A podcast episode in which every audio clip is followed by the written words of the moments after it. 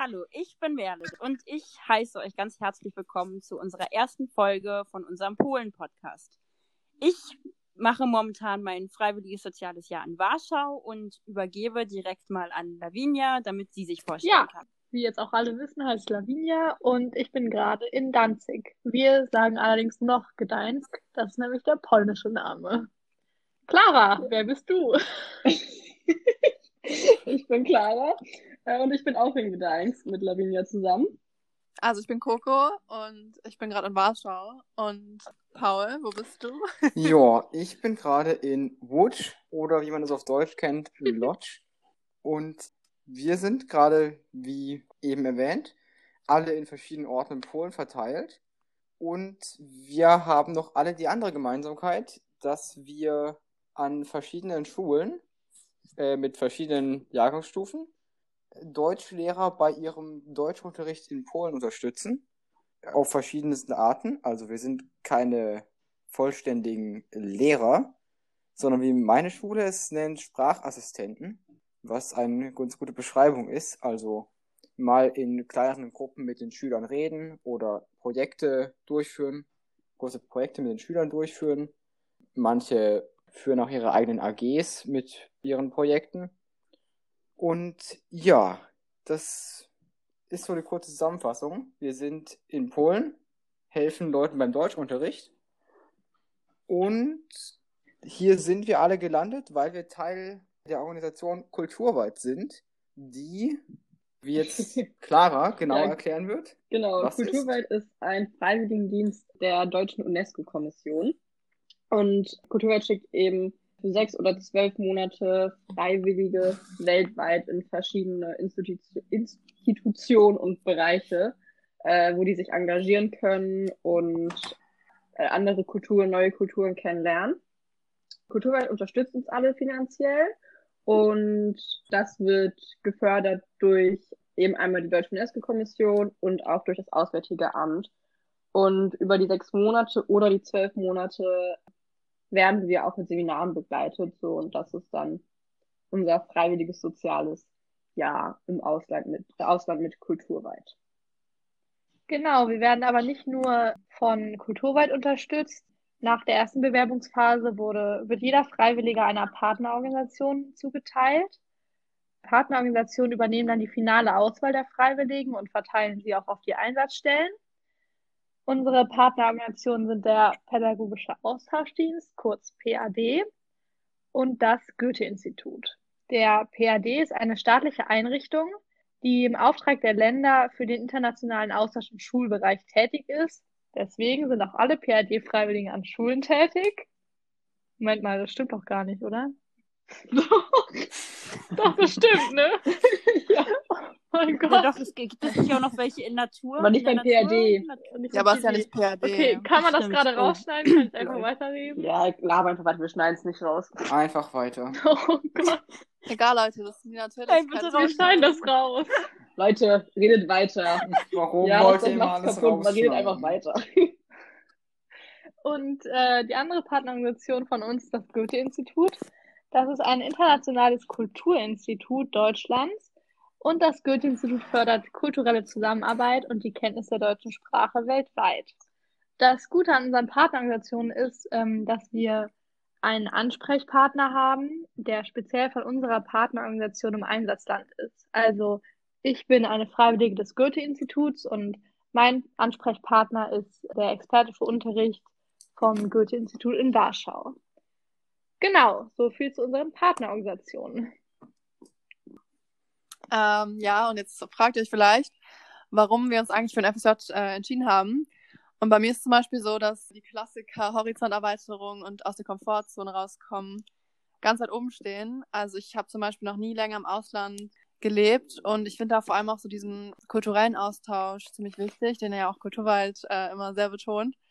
Und ja, ich hatte einfach mal Lust, die Welt aus einer anderen Perspektive zu sehen. Aber ich wollte vor allem auch praktische Erfahrungen sammeln. Also ich wollte eben nicht dann von der Schule direkt an die Uni oder in Ausbildung oder so gehen und äh, mal aus diesem Lern- und Prüfungstrott rauskommen. Außerdem glaube ich auch, dass man, oder ich hoffe, dass man durch ein freiwilliges soziales Jahr auch einfach so ein bisschen selbstständiger und reflektierter wird und hoffentlich auch orientierter in Bezug auf persönliche Zukunftsgestaltung, die bei mir auch gerade noch ein großes Fragezeichen ist. Ja, aber oh mein Gott, okay, das war's. Ich glaube, damit hast du auch die Gründe von uns Ja. anderen für dieses ganze Sozialjahr ziemlich gut zusammengefasst. Naja, also man ich kann könnte es da halt zumindest später nichts auch ergänzen. ähm, im Lebenslauf anrechnen lassen zum Beispiel. Und das gilt dann als zusätzliche Arbeitserfahrung schon. Gerade wenn man in den pädagogischen Bereich will, hat man da auf jeden Fall schon große Vorteile, weil man eben praktische Erfahrung vorweisen kann. Ganz allgemein ganz schick, dass man halt Ähm. auch weiß, dass man ein freies soziales Jahr im Ausland mit kulturweit gemacht hat. So. Genau, das zeigt nämlich zum Beispiel auch, dass man anpassungsfähig ist und mit neuen Situationen gut umgehen kann und sehr flexibel ist. Und das heißt, das zieht so ganz viele Vorteile mit sich, wenn man jetzt quasi in die Zukunft denkt, an Bewerbungen, Jobs, Studium, was auch immer. Hey, ich habe Kulturarbeit, ich bin toll. Genau. Schau, ein Zertifikat. Ja, nehmt mich. Aber apropos Bewerbung, ähm, Und wenn wir schon, Merle? sagen, wenn wir schon beim Thema mich sind, dann ähm, leite ich gleich direkt mal rüber zur Bewerbungsphase. Also wie bewirbt man sich überhaupt bei Kulturweit? Wie läuft das ab? Erstmal ist der erste Schritt natürlich, man muss sich eine Organisation aussuchen, was ja in unserem Fall aus den bereits genannten Gründen Kulturweit ist. Im Falle von Kulturweit ist es dann so, dass man eine Online-Bewerbung ausfüllen muss in einem bestimmten Zeitraum. Dort werden einem dann Fragen zu seinen Stärken und so per zu persönlichen Vorstellungen und Erwartungen bezüglich des Freiwilligenjahrs gestellt und auch zu eigenen Erfahrungen sowie den Interessen. Also eben, man soll sich einfach selbst authentisch vorstellen.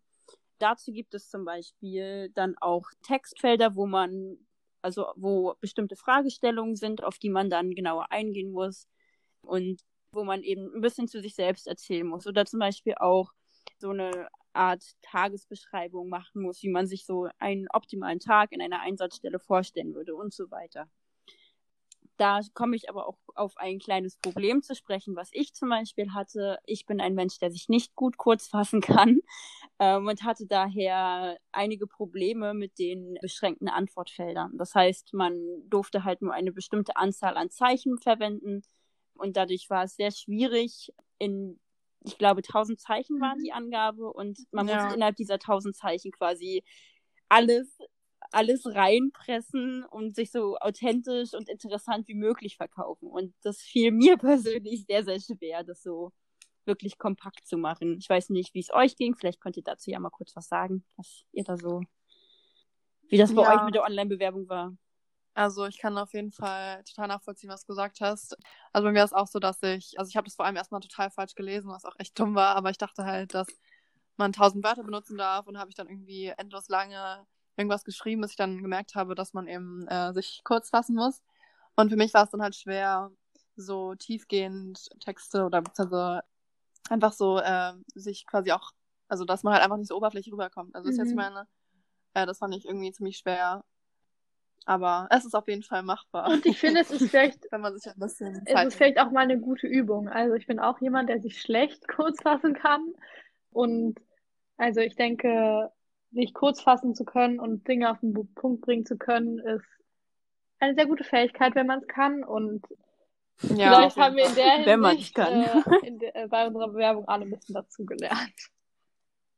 Genau. Und ich weiß nicht, also wie es bei euch war, aber im Endeffekt war für mich dann, also wir hatten ja eine Bewerbungsfrist, das war, glaube ich, der 2. Dezember Ja, oder irgendwann so. Anfang Dezember. Oder 1. Dezember. Ja, irgendwann Genau. Und ich habe halt wirklich ewig an diesen Text rumgeklügelt und überlegt, wie ich das am besten machen kann. Ich habe meine Online-Bewerbung locker zehnmal bearbeitet und neu geschrieben oder was weiß ich nicht.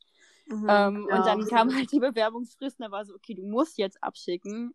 Das heißt, es war für mich so Segen und Fluch gleichzeitig, diese Bewerbungsfrist. Aber es ist meiner Meinung nach tatsächlich sehr gut machbar ähm, mit der Bewerbungsfrist. Also klar, manche würden halt sagen, ja, okay, wenn man sich im Dezember vorher, also ein Jahr, also im Dezember für ein äh, Auslandsjahr im September nächst, des nächsten Jahres bewerben muss, das ist ja super, ein super langer Zeitraum und warum macht man das denn so früh und so? Aber ich muss ehrlich sagen, ich fand das sehr angenehm.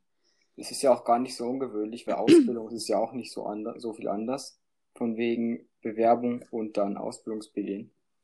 Hm. Also es ist jetzt auch nicht so ungewöhnlich. Und ich fand, Und es Ja. ist, denke ich, auch Ich einfach so trotzdem. gemacht, dass ja doch sehr, sehr viele Leute im, im, also im gleichen Jahr Abi machen und gerade im Januar beginnt dann doch irgendwie, zumindest in Rheinland-Pfalz, weil wir ja im März dann schon Abi haben, eher der Abi-Stress und ähm, vielleicht dachten die sich auch einfach, dass es dann für alle Beteiligten angenehmer ist.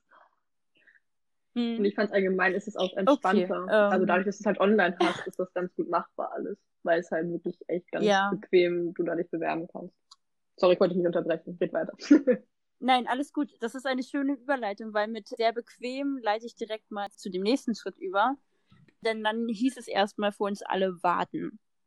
Und also bei mir war es jedenfalls so, dass ich sehr viele Updates und E-Mails von Kulturweit zum aktuellen Stand meiner Bewerbung bekommen Ja. habe. Also was mit meiner Bewerbung passiert ist, wo sie hingeleitet wird, ob ich weitergekommen bin. Und dadurch wurde ich quasi tatsächlich von Kulturweit immer sehr, sehr gut informiert und immer auf dem Laufenden gehalten. Ich habe mich doch schon gut behandelt gefühlt, sag ich mal. also gut aufgehoben. Ja, und bei mir war es dann so, dass ich Mitte Februar mein erstes Online-Vorstellungsgespräch hatte mit einer möglichen Einsatzstelle. Ich war natürlich super aufgeregt, aber es war eine super spannende Erfahrung, weil man ja noch nie so ein richtiges Vorstellungsgespräch hatte. Also fand ich das eine tolle Erfahrung, dass man das in diesem Rahmen so kennenlernen konnte, wo nicht die gesamte Zukunft von abhängt, sag ich mal. Genau, und das lief auch alles super bei mir und ich hatte auch die Zusage bekommen, dass ich da hin kann. Und dann, wie ihr alle wisst, kam Corona.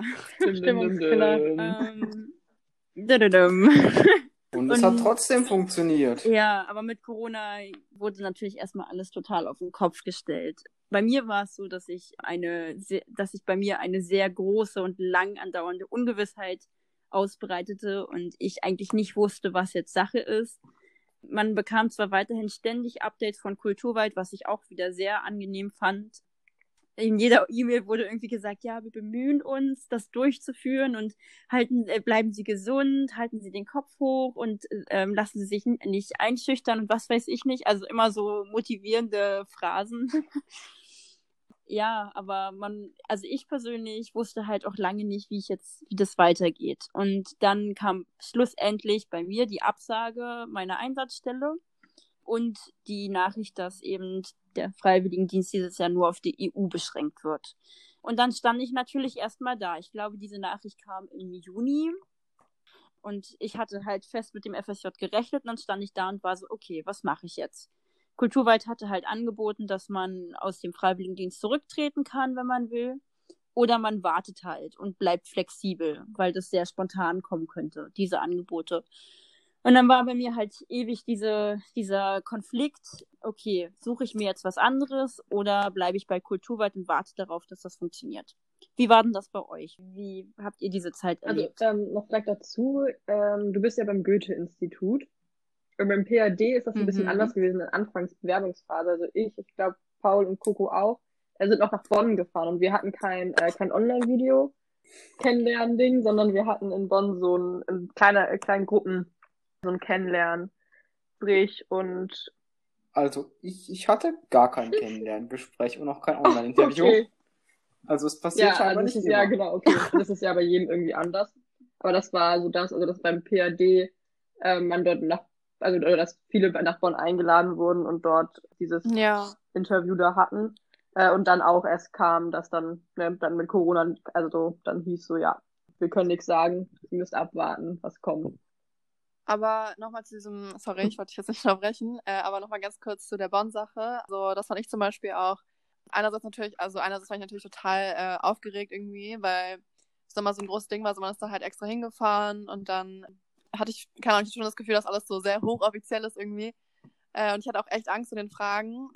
Und es kamen dann tatsächlich auch irgendwie so ein bisschen kompliziertere Fragen, wie zum Beispiel sowas wie, ja, was bedeutet eigentlich deutsche Kultur für dich oder was bedeutet eigentlich Deutschland und sowas. Aber es war trotzdem eine total schöne Atmosphäre irgendwie. Also Ja. ich habe mich total wohl gefühlt und man war auch nicht alleine, sondern man hatte quasi das Interview noch mit einem oder zwei anderen Bewerbern oder Bewerberinnen.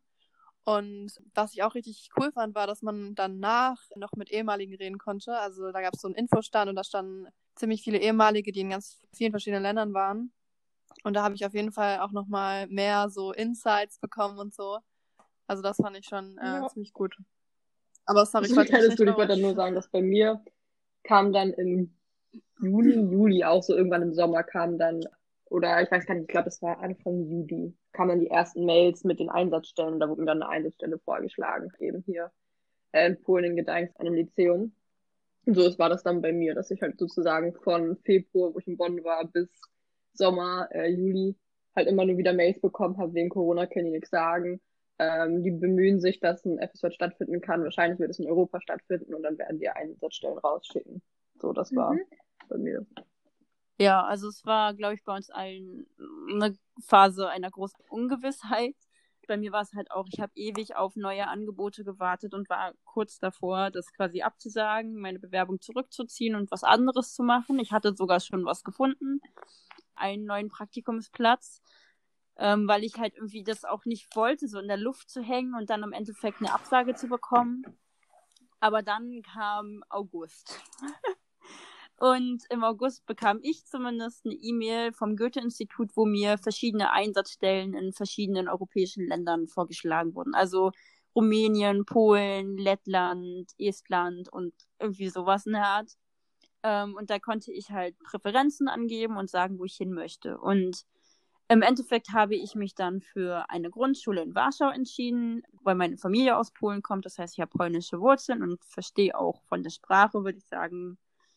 Ich verstehe die Sprache zumindest. Das ist schon mal ein großer Vorteil. Und dann hat sich das einfach angeboten, nach Polen zu gehen.